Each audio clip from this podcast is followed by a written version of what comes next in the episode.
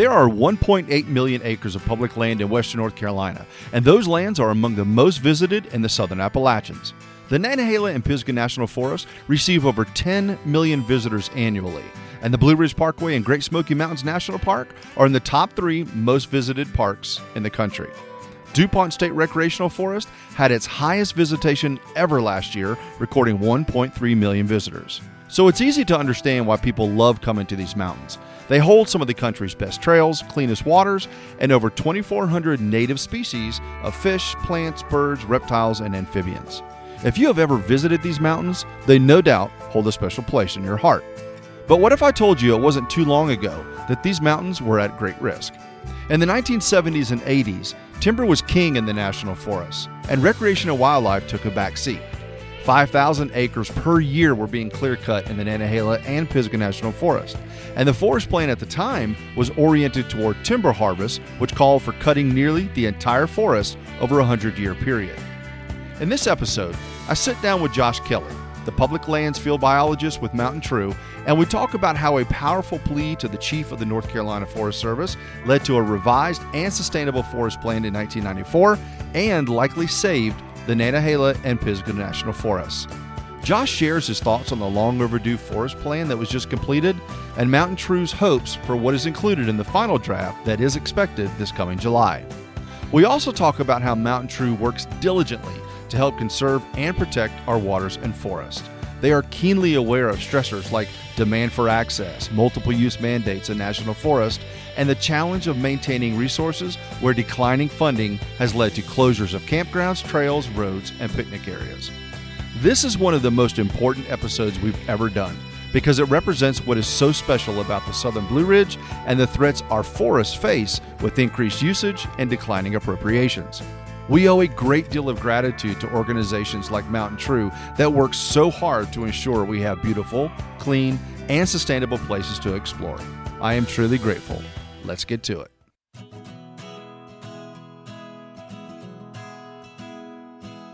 You're listening to Exploration Local, a podcast designed to explore and celebrate the people and places that make the Blue Ridge and Southern Appalachian Mountains special and unique.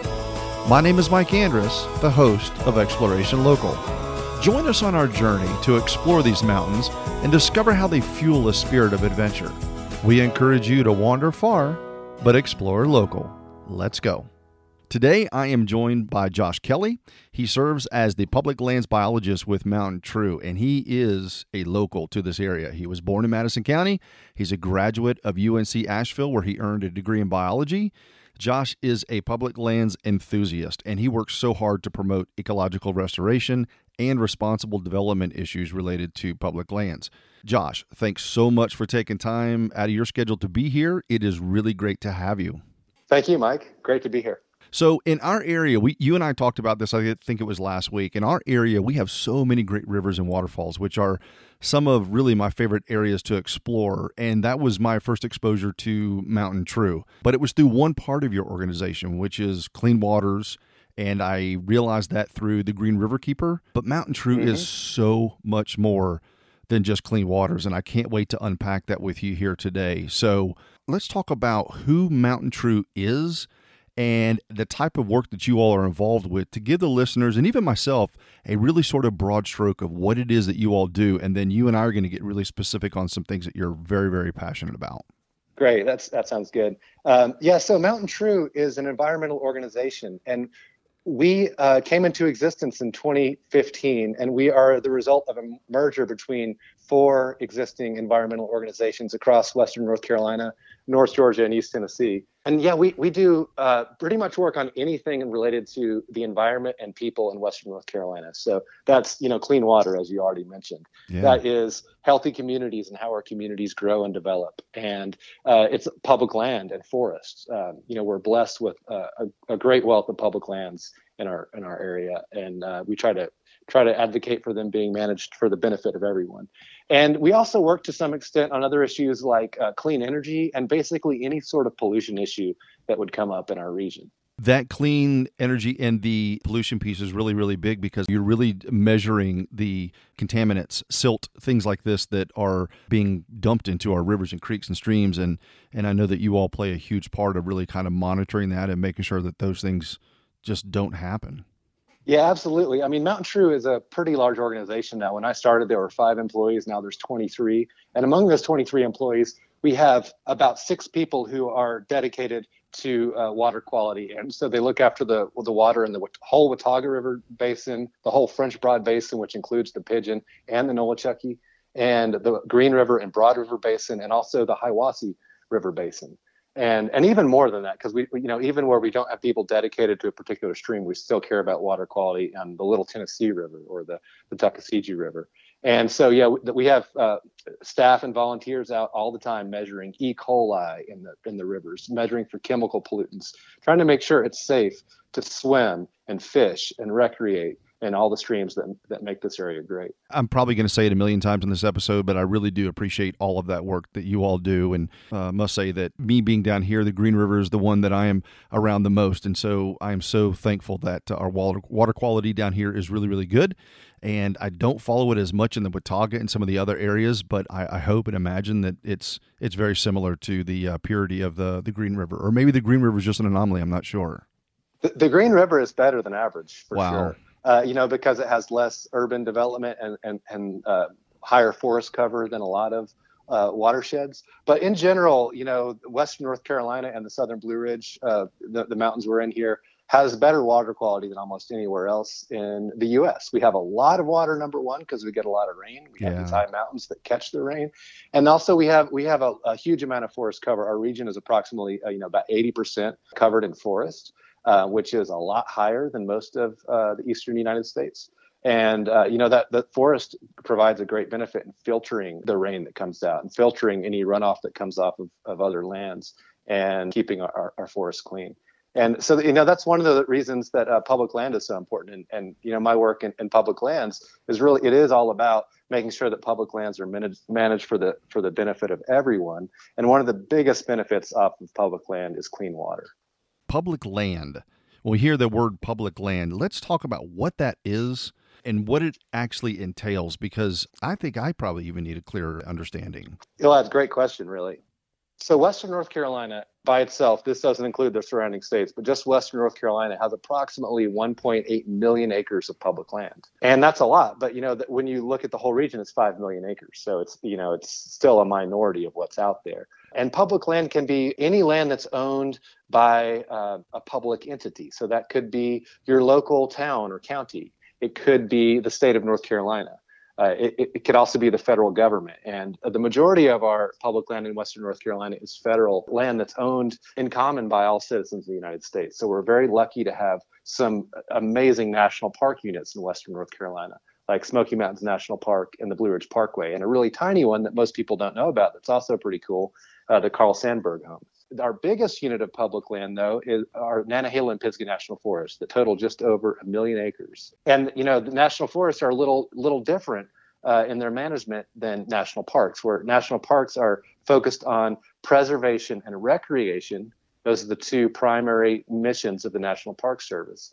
The National Forest Service has a multiple use mandate, and they're required to provide for clean water, for fiber from, from timber, for uh, minerals from mining, for recreation, for wildlife habitat, for wilderness as a, as, a, as a newer value that's been placed on the Forest Service.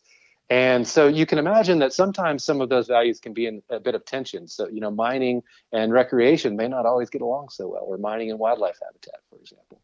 Uh, so the, the job of national forests is a lot more complicated and a lot harder than national uh, than national parks. And additionally, national forests have uh, from the beginning been the lead agency that's charged with protecting the public from wildfires.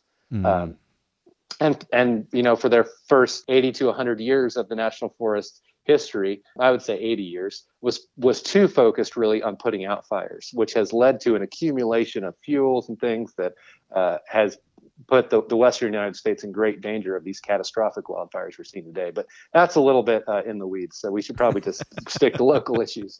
Well, but you're bringing up something that's a good lead in because we're talking about, or we want to talk about, some of the biggest challenges that are facing public lands today. Let's talk a little bit about what those are because I know the public lands are, are things that you specifically are very passionate about. Yeah, so yeah, public lands are, are this this huge huge asset, and they're they provide so many benefits, but um, they're facing a lot of stressors, a lot of challenges, and I guess uh, a good place to start as far as challenges would be just the challenge of meeting the demand that's out there, and you know, um, our public lands are among the most visited uh, here in the southern Appalachians of any public lands in the nation. So, uh, you know, Nantahala and Pisgah National Forests receive over 10 million visitors annually. Smoky Mountains National Park and the Blue Ridge Parkway are usually in the top three of uh, most visited national park units in the country. And you know, DuPont State State Forest, that place doubles in usage pretty much every year. It gets over a million visits a year now.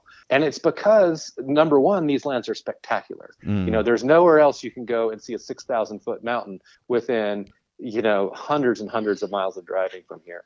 And additionally, we're within, uh, you know, a reasonable drive from, you know, probably 60 to 80 million people. That's right. Uh, within within a day's drive uh, of, of a massive population. So we have a lot of folks coming up to to vacation from Charlotte and Atlanta and Nashville, uh, Washington D.C. And, you know, pretty much all over the Mid Atlantic and Southeast, uh, and certainly you know a lot of people from Florida as well. So we're just positioned in such a way that we're really in danger of being loved loved to death mm. on our local public land tied into that also is the amount that the public invests in, in, public land. And unfortunately, the investments since about 1980 have been uh, on a downward trajectory when you adjust for inflation.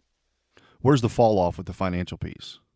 Well, uh, on the federal side, it's mostly been appropriations from Congress, you know, and the way that the presidency and Congress negotiates over the budget. So, uh, the, you know, the majority of our public land funding comes from just direct appropriations from Congress. You know, that's uh, for the U.S. Forest Service, for example, that's on the order of you know, two to three billion dollars a year, which sounds like a big number until you add it up next to the rest of the federal budget and you see it's less than one percent mm. uh, of the federal budget. And national parks are probably somewhere in, in a similar range. I, I, don't have as good a pulse on that national park budget, but basically the, the budget budget numbers have been pretty flat for a long time. But you know, inflation keeps going up, mm. and so what you have is you have fewer and fewer public employees that are tasked with maintaining and watching over these lands.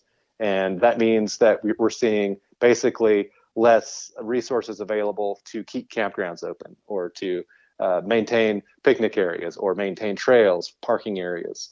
Uh, and, you know, we've seen a, a, huge decline in the mileage of trails in uh, Western North Carolina in the past 20 years. We've lost over 100 miles of trail because there's simply not enough appropriations from Congress to keep these trails open uh, all the while we have more and more people visiting our, our forests. So you have those two things colliding, which is really putting a big stressor on our public lands.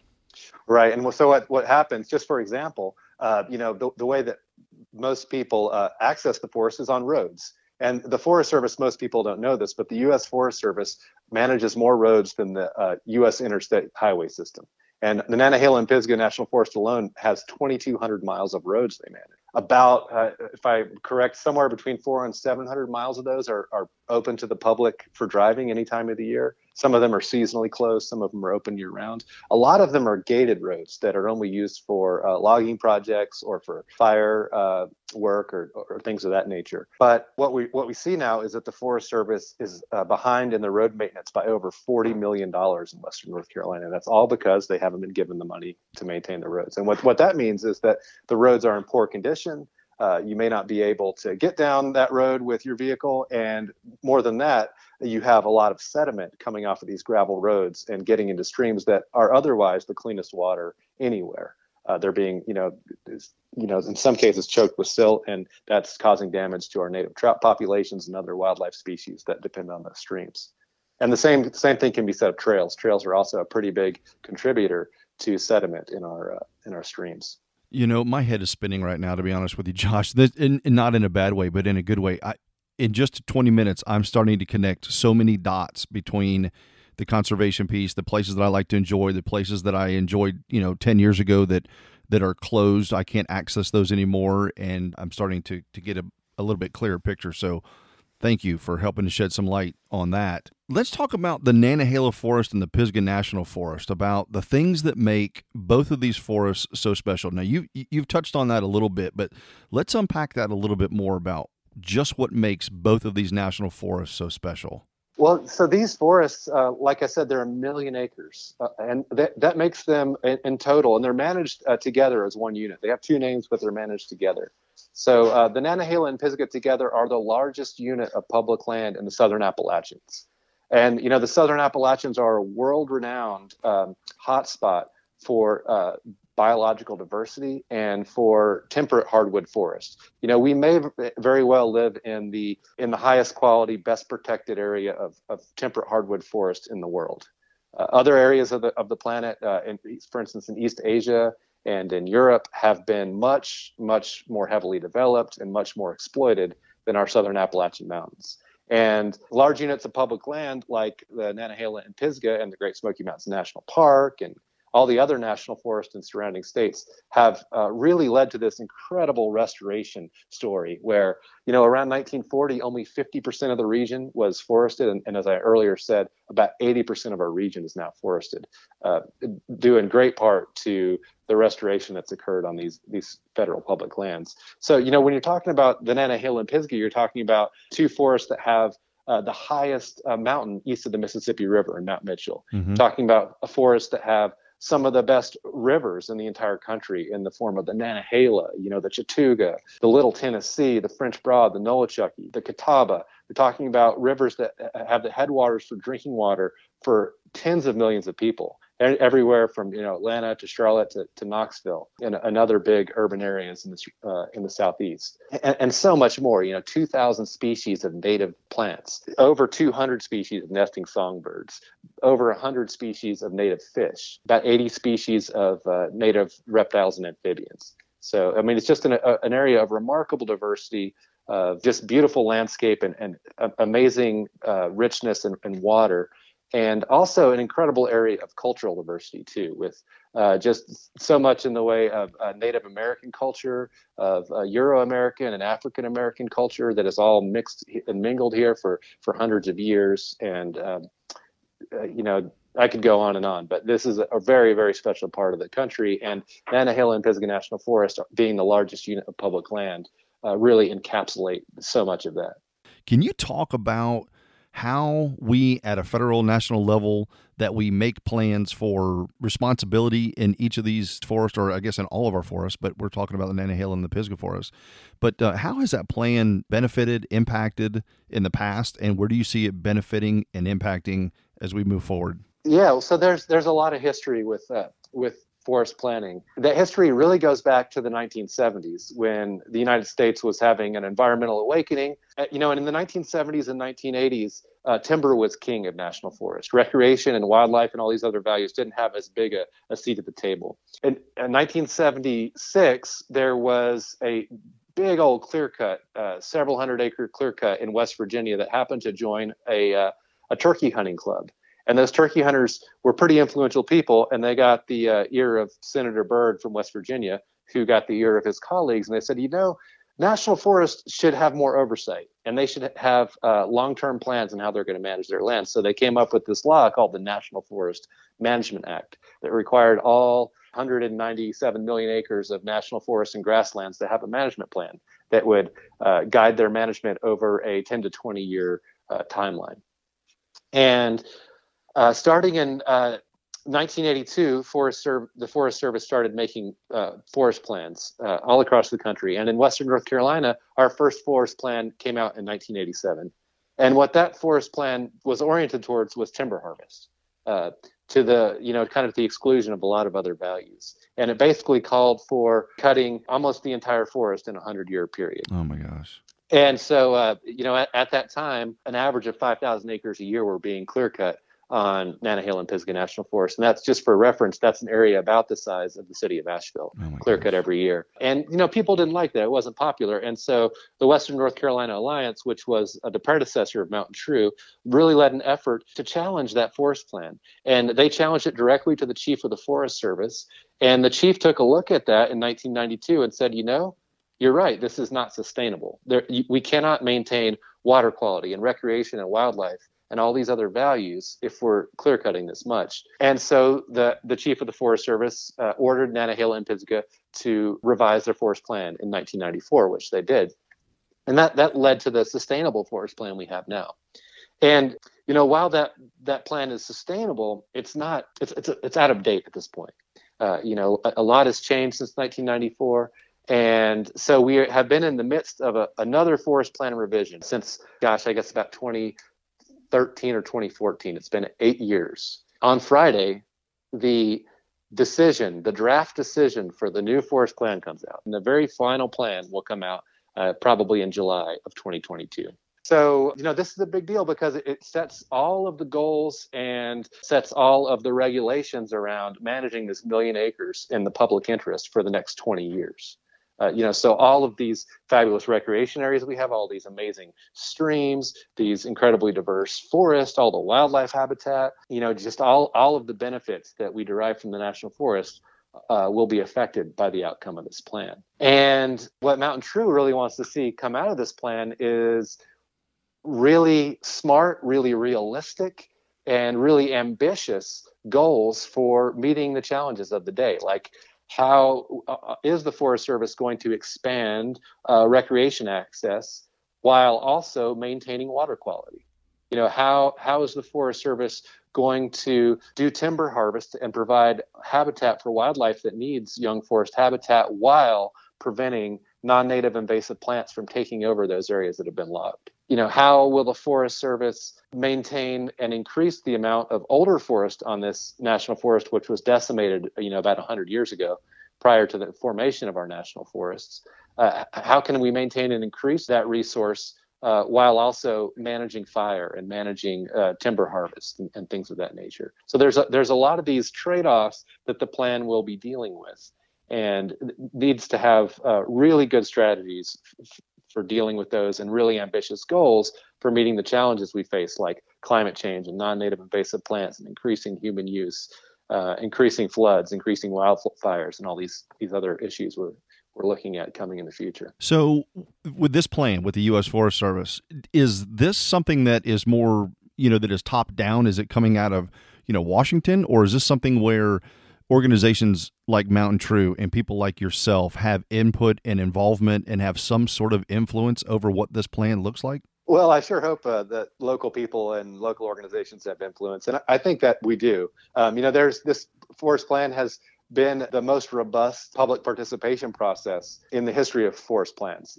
Over 25,000 uh, people have commented on this forest plan wow. and, and, send in specific recommendations to the Forest Service and how they'd like to see the land managed.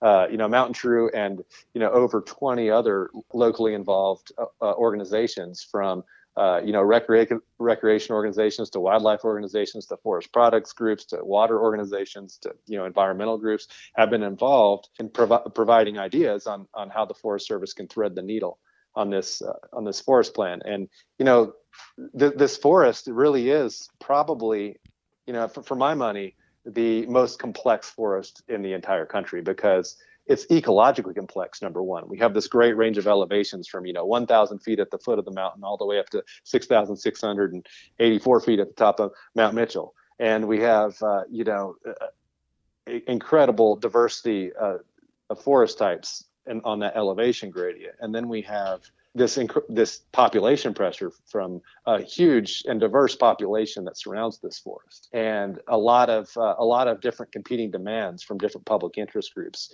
and and how they'd like to use the forest. So there there, there it really is a hard task to thread the needle on mm. this forest plan. But you know, the Forest Service, if they if they get it right, it will be because of the fantastic participation from the public. Um, that they've had over the past eight years. Can you talk to any of your personal experiences of giving some feedback or being an influencer somehow to the forest plan or your comments, you know, on behalf of yourself and Mountain True? Can you share any of that with us? Well, sure. You know, the, what I don't know though is is what's going to be in the final version of the plan. So I don't know how effective mm. I have been.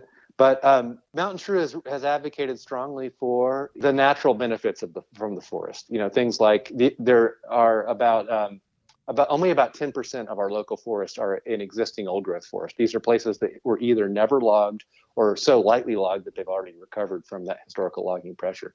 And they're they're special for pretty obvious reasons because they contain this uh, continuous legacy of forest cover and all the species that uh, that make up that forest. And so we've we've really advocated strongly that those be maintained in that old condition and not be the target of uh, future logging projects. And we've we've uh, also really been advocates for leaving the parts of the forest that uh, are roadless, uh, leaving them roadless. We, we think that the 2,200 miles of road that the Nantahala and Pisgah has is enough and pro- probably too much really to maintain into mm. the future. And we've advocated strongly for maintaining the uh, the recreation infrastructure, uh, the trails and parking areas and picnic areas and campgrounds that the, the public really needs to enjoy the forest and to be connected to the forest.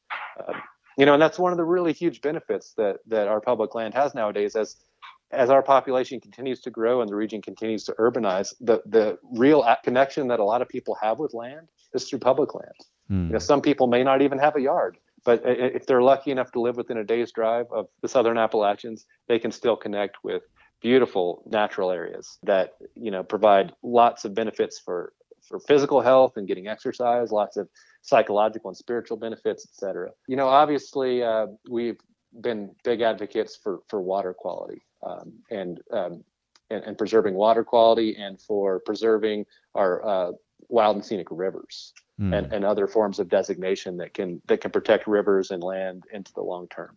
Yeah, and even today, somewhat related, but I saw uh, information come out from Ski Beech, uh, Beech Mountain, where they're partnering with you all to uh, ensure water quality that's flowing into the Watauga River. So even somebody like that, like I didn't even think in that category, but you're you're partnering with them, I guess, to to help them educate. You know, how can they become safe and responsible, not only just users of the environment, but providers of these recreational opportunities too. So I thought that was pretty cool. That is really cool, and and that's an example of you know where we our work uh, also occurs on private land. So, you know, Beech Mountain is a, is a ski area, privately owned ski area.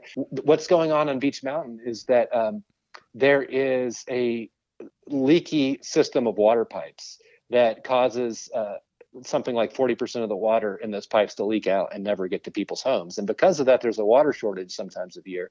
And so the town, the municipality of Beech Mountain has been looking at withdrawing water from the Watauga River. And we have an interest in keeping all of the water as possible in the river for the fish, for the wildlife, for people to swim in and recreate with, et cetera. And uh, so the, the actually the ski resort is on our side there and they want they're encouraging the community of Beech Mountain to fix their infrastructure to to plug the leaks in those pipes and to keep the water in the Watauga River. So uh, they're great partners. So that's we talked about an organization that's getting involved. How can people get involved and participate in public land management, Josh? Oh, there's so much need for that because you know, as I was talking about earlier, uh, there's been a decline in public funding, especially at the federal level, but also at the state level in some cases at the local level for maintaining our public uh, parks, our public forests, and uh, a lot of uh, a lot of people are stepping up to the plate and and doing the work that the government used to do. Uh, so Mountain True would be an example of a group that's doing that work. We're helping to control non-native invasive plants. We're recently entered into agreement to do some trail maintenance on Pisgah National Forest. We do a lot of work to save uh, trees and to protect our streams on the national forest. But uh, you know, groups like uh, the Southern Off-Road Bicycle Association, a mountain bike group, probably maintains as much trail as anybody. Mm. Uh, and the other group that would be vying with them would be the Carolina Mountain Club that ha- maintains hundreds of miles of trails across Western North Carolina. So, you know, I would say people can participate in um, join a, one of these local groups that uh, represents an interest they're, that they're passionate about, whether that be hunting or fishing or hiking or bicycling or uh, photography. There's there's a group for any of these interest to make a difference on public land. Another way that folks can make a difference is get involved in actual policy making. So I've been talking about this forest planning process. Once that's done, that forest plan will be used to propose uh, projects that could improve public land. So a great example of that would be a topic that you covered a few weeks ago, which is the Old Fort Trails project. Yeah. So that's that's actually a public policy project that community input has helped to shape and is continuing to shape, and uh, will you know result in 40 miles of new trails for the Old Fort community that are sorely needed. Uh, to meet the demand that's on our forest for access. You know, and, and there are a lot of other projects like, uh, you know, for instance, I work on a lot of uh, a lot of my job is working on ecological restoration projects. So, helping the Forest Service identify areas that need some active management to restore species habitat or restore water quality. There's a lot of work to be done on, uh, you know, on their timber projects to help them get their timber projects right. So, make sure that if they're cutting timber, they're cutting it in the right places and in the right way you know there's a lot of work picking up trash just just anything you can think of there's a need out there in public land so you know so like i said you can get involved with any of the groups that are working on public land or you can you can go on the website for smoky mountains national park or Nantahala and Pisgah National Forest. And there, uh, on those websites, there will be contact information, and you can you can call the Forest Service or you can email them and say, "Hey, I want to be added to your scoping list." And the scoping list will keep people up to date with all the new projects that are coming up, either currently or in the future, that they can be involved with. You know, you're really bringing up an interesting point, and I think it's probably what ultimately led me to kind of seeking you all out, and that is when you get involved. The Old Fort Trails Project has opened my eyes to more things than I probably even know or I'm aware of in this moment. And it led me to uh, volunteer. It's led me to get involved. It's led me to get involved and volunteer with with other conservation groups too.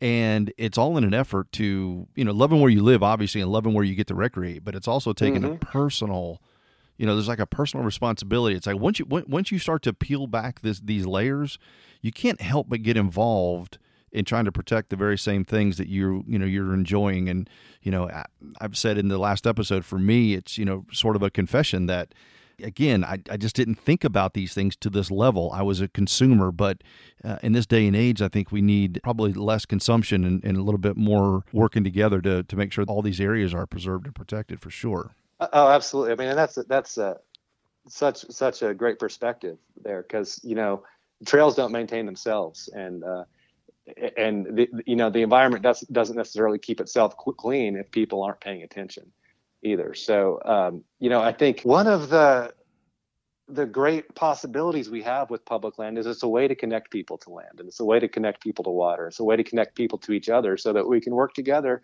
to uh, to have the nice things that we all like like clean water and nice trails and beautiful views and uh, wildlife and fish habitat et cetera et cetera. And um, and so yeah that that ethic of of not only taking but giving back i think is a really uh, really cool cultural ethic that i think public land can help to instill. Yeah absolutely. So so very well said. So let's talk a little bit about you on a more on a personal level when it comes to this um, since we're kind of heading down that stream a little bit tell me some of the things that brought you into this field and some of the things that have kept you into this field josh Oh, well, Mike, I've been super lucky to, to get into this field. And, and it starts with being really lucky to be born in Western North Carolina. My parents were not born here, but they were pretty smart, I think, in, in uh, moving here in the 1970s, you know, and, and being brave to, to uh, move to a really rural area uh, in Madison County, North Carolina, at about an hour outside of Asheville. And so that gave me the opportunity as a little tyke to to run around in the woods and play in the creek and and just have a, a comfort and a love for the outdoors that you know was pretty easy for me. Um, so th- that was that was really really lucky. And then really lucky to have friends growing up that like to do things like rock climb or mountain bike. Uh, get exposed to that a little bit, uh, you know, disclaimer i'm scared of heights but i have rock climbed.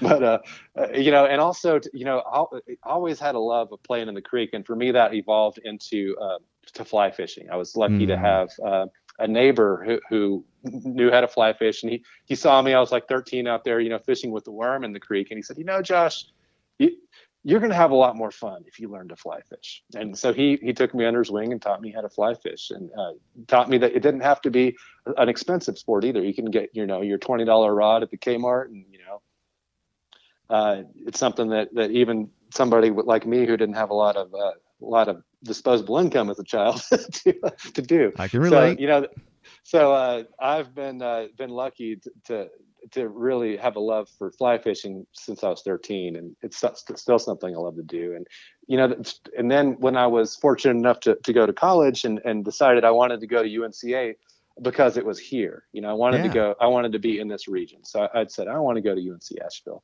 and was fortunate there that uh, I didn't know what I was getting into, but it turns out there are great professors there and great biology department, great environmental studies department. And being a smaller school, you're actually taught by those professors. At a lot of, a lot of the larger schools, you know, the, my uh, my friends who went to larger schools were being taught by graduate students. Mm. And I was lucky enough to have one-on-one relationships with my professors and to do undergraduate research in botany and to really get to focus on botany and, and plants and, and, learn a lot about the uh, the plant life in this region, which uh, you know, as you know, it's just so diverse. It's a great place to study botany. Yeah, so so that that that led me into a lot of things. And one of the things that led me into was an interest in public land management because um, you know a lot of the best natural areas in the region are on public land.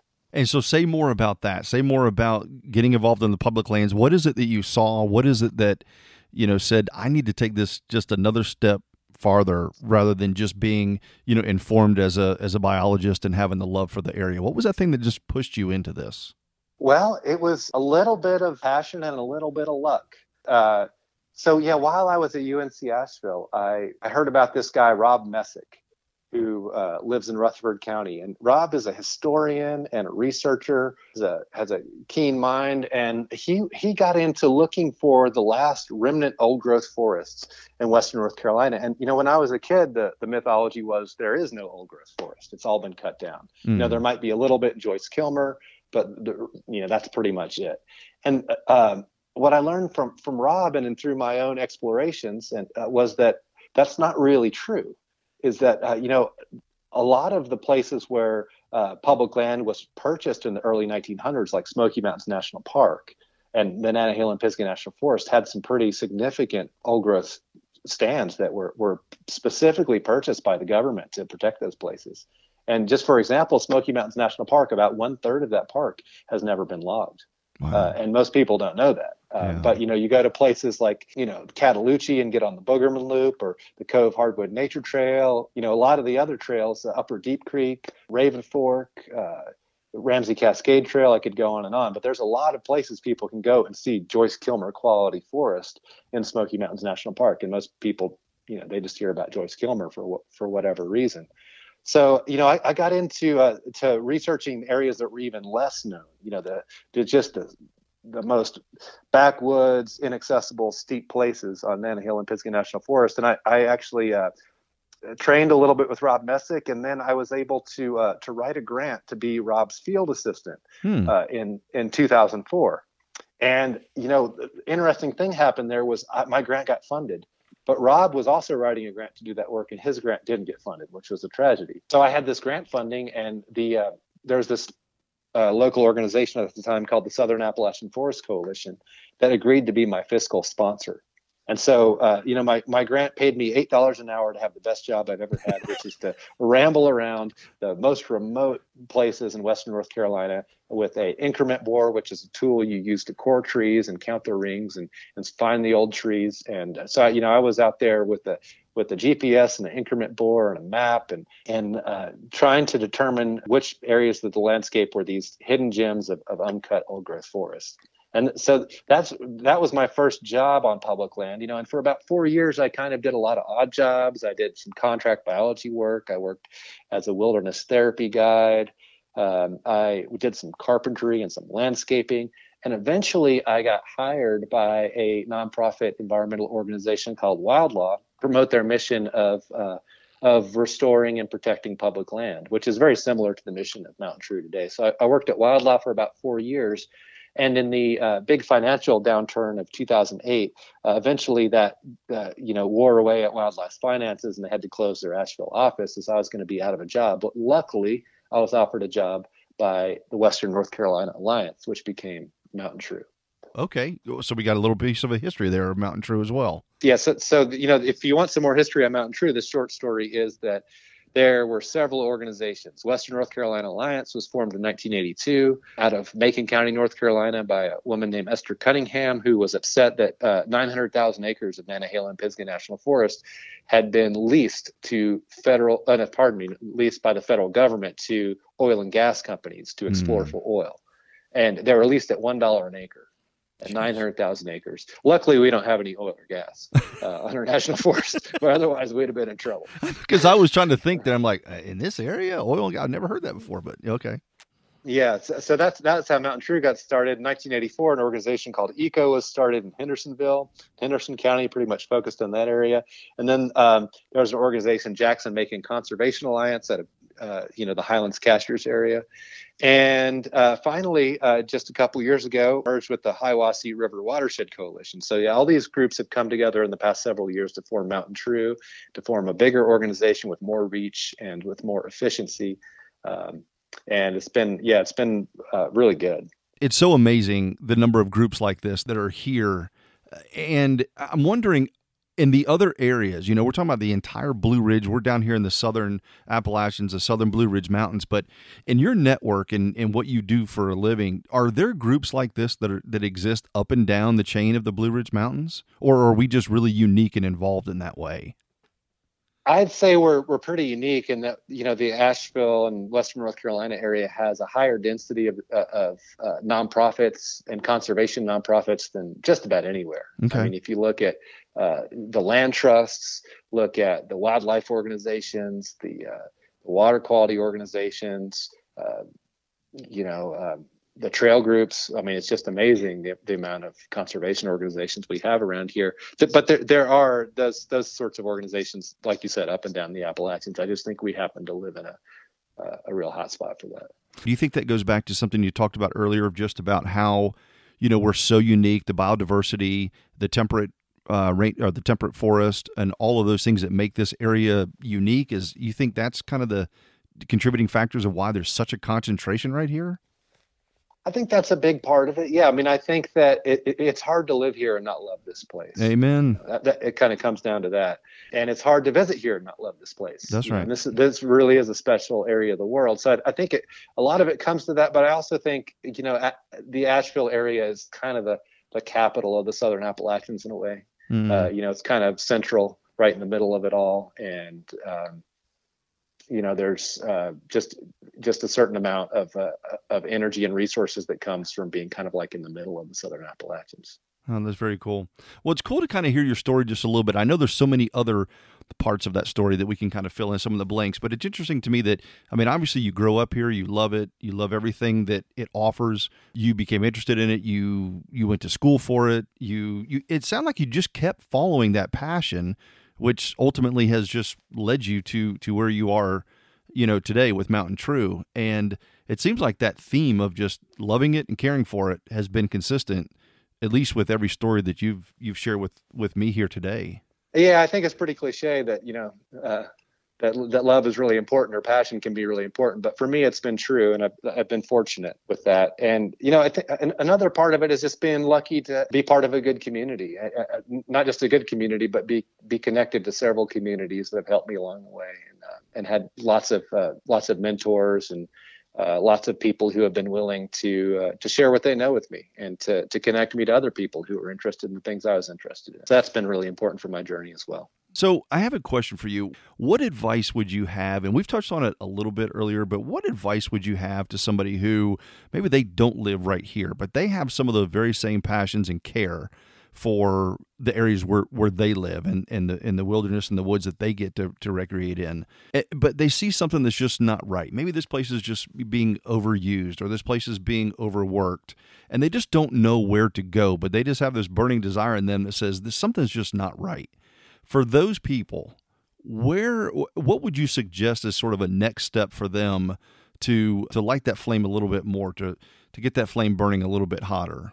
Yeah, well, I, I mean, I think a real powerful thing to do is to connect with other people who sees the world that way too. So, I mean, like Esther Cunningham was just a retired school teacher in Macon County, but was saw 900,000 acres going up for one dollar an acre. That, that was public land that her husband and everybody she knew used to hike and hunt and fish and dig ginseng on and stuff like that. And she got, you know, just mad, and and so she connected with a lot of other people, and they. uh they eventually uh, th- what that ended up doing was having uh, this really sustainably managed national forest that we have today was kind of the result of that grassroots work. And you know um, all these issues uh, at the end of the day are, are local issues. And to make a difference you, you really need to have the local culture and the local communities behind you and or or you be behind them. I don't know how you want to think about it, but mm. I would I would say you know connecting with other people if you're trying to make a difference is is the way to is the way to make a difference.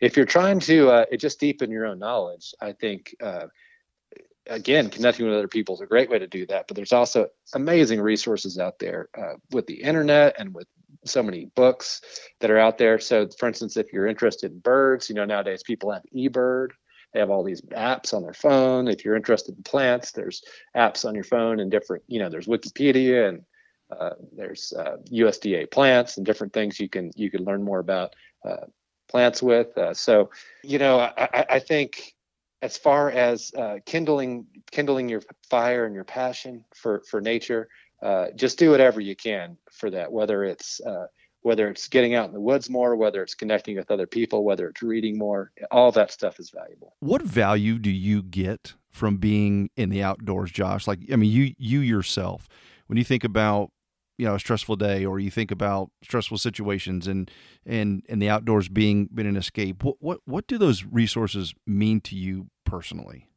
Yeah, I mean, personally, uh, to me, uh, one of my favorite things to do is just to explore um, and to to uh, get to know uh, places I've been before even better, and to get to know new places that I've never been. I just I just love that, and I I love I, I love using my body to climb a steep mountain and feel like you know, gosh, I'm still alive. I can mm-hmm. I can uh, breathe in and breathe out. Um, I love being able to you know look around me and seeing all uh, you know all the things I know it's amazing, you know, having a, you know a 40 year life around here, and and when I when I looked out of my eyes, you know, 35 years ago, I didn't know a whole lot. Mm. And when I looked out of my eyes 20 years ago, I knew more. But compared to now, I didn't know a whole lot. And now I look out and I, I, there's just so much more I know. And even, even with that, there's so much I don't know, and so much mystery I find, and so much, um, so much finding myself being part of something that's so much bigger than me, and so much uh, more mysterious and um, you know just that connection to a, to a higher power that I get from from being part of this amazing place and this amazing planet we all share. Oh, that's uh, amazing.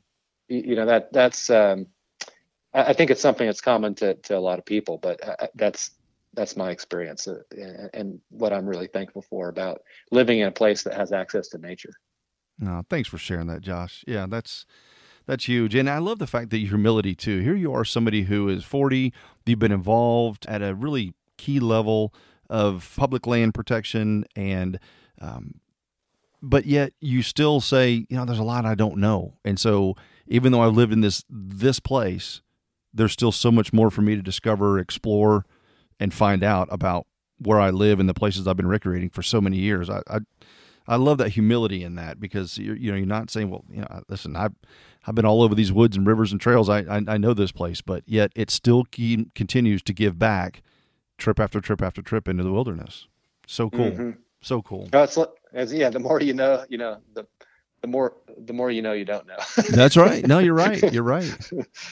No it's funny because my wife always asks she goes at what point are you going to run out of content for this podcast? And i said i don't think that can ever happen because all we get to do is scratch the surface on some of these these topics and you know we could do you know four episode series uh, out of these things but there's there's there's just so much to discover and there's so many cool people mm-hmm. like yourself and all the people that you work with and the community that you're involved with that you have a kindred spirit and they're the same thing. They they they love it. They want to protect it. They want to see it here for you know their grandkids and their grandkids grandkids. And and so without people like yourself and without taking an interest in in uh, all the conservation efforts or or restoration efforts th- that's that's that's not going to happen. So passing that baton and passing that torch i think is is is so huge. So um, amen.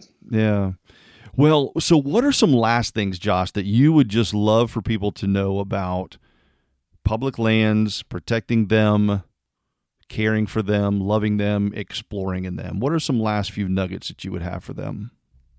Well, I'll just say that it seems like right now, for some reason, you know, we live in a, a time of d- division. But uh, one thing that I think is still a unifying uh, topic, uh, at least in this region, is, is public land. Everybody loves public land and something we can all we can all still connect around nature. Mm. or that at least that's my sincere hope. I really think that the majority of people can still connect when it comes to nature. So that's that's a that's a hopeful thing. Um, i would say uh, also uh, folks that uh, know that we need to invest in the things that we care about. Mm. you know whether it be you know keeping our house in good order or uh, or having well-managed public lands. We need to invest in those things. So, you know, make sure that your uh, elected officials know that we need to invest in public land at the local, state, and federal level. And and finally, uh, you know, like we've hit on in the past, uh, there's a place for everybody to be involved in the collective management of these lands that we all share. And um, so it's a great privilege and a great responsibility to to to be able to uh, to have uh, these public lands. So um, let's make sure they're in good shape for our uh, our great grandkids. Well, Josh, listen, uh, thanks for your time. Thanks for being here today. Thanks for sharing. First of all, thank you for having the passion that you have, but then also sharing that passion with us. And um, you know, I, I, can't write notes fast enough, and so I just gave up. I'm like, I'm just going to go back and listen to this over and over because you keep dropping these truth nuggets, and, and and they're so rich and good. But the work you all do is is so great and we just covered just i mean just a fraction of what mountain true does but it's really really important. Of course they're all important but um, i just i want to thank you for your time. Uh, i want to invite you back anytime that you'd like to to give us updates or perhaps when the uh, when the, the new forest plan does come out this July, I think it would be really, really cool to sort of dissect that from your perspective and the perspective of somebody who is really uh, living in and, and, and working to, to be a good steward of these incredible resources that I know all of our listeners uh, know and appreciate for this area. So thank you for what you do. And Josh, just thanks for being here, bud. Mike, it's been a pleasure. I'd love to come back on and do a deeper dive on any of these topics. Public lands are a huge asset, and they provide so many benefits, but they're facing a lot of stressors and challenges of meeting the demand from multiple user groups. Environmental organizations are critical to the long range sustainability of our public lands, and we owe a lot of gratitude to these groups. But hopefully, we all now have a better sense that it's not just enough for us to say thank you and continue to be consumers of these lands. Our rivers, streams, and trails on public lands need our collective help if we hope for them to be around for generations to come. I hope this episode moves you and me to learn more and get involved wherever and however you can. From our finances to our time, there is a place for everyone to invest in our public lands. Start with your local community, town, or state. Explore ways you can volunteer your time and talents. I promise you won't regret it. And finally, kudos to Josh Kelly and Mountain True for continuing to champion resilient forest clean waters, and healthy communities. Be sure to subscribe to the podcast so you can stay up to date with all future episodes. And by all means, please share this episode with anyone you know that loves our national forest and public lands as much as you do. Be sure to check us out on Facebook and Instagram, and feel free to reach out to me at mike at explorationlocal.com if you ever have an idea for a future episode or if you just want to connect. I love to connect with you in that way. Well, that's going to do it for this episode. Until we meet again, I encourage you to wander far, but explore local.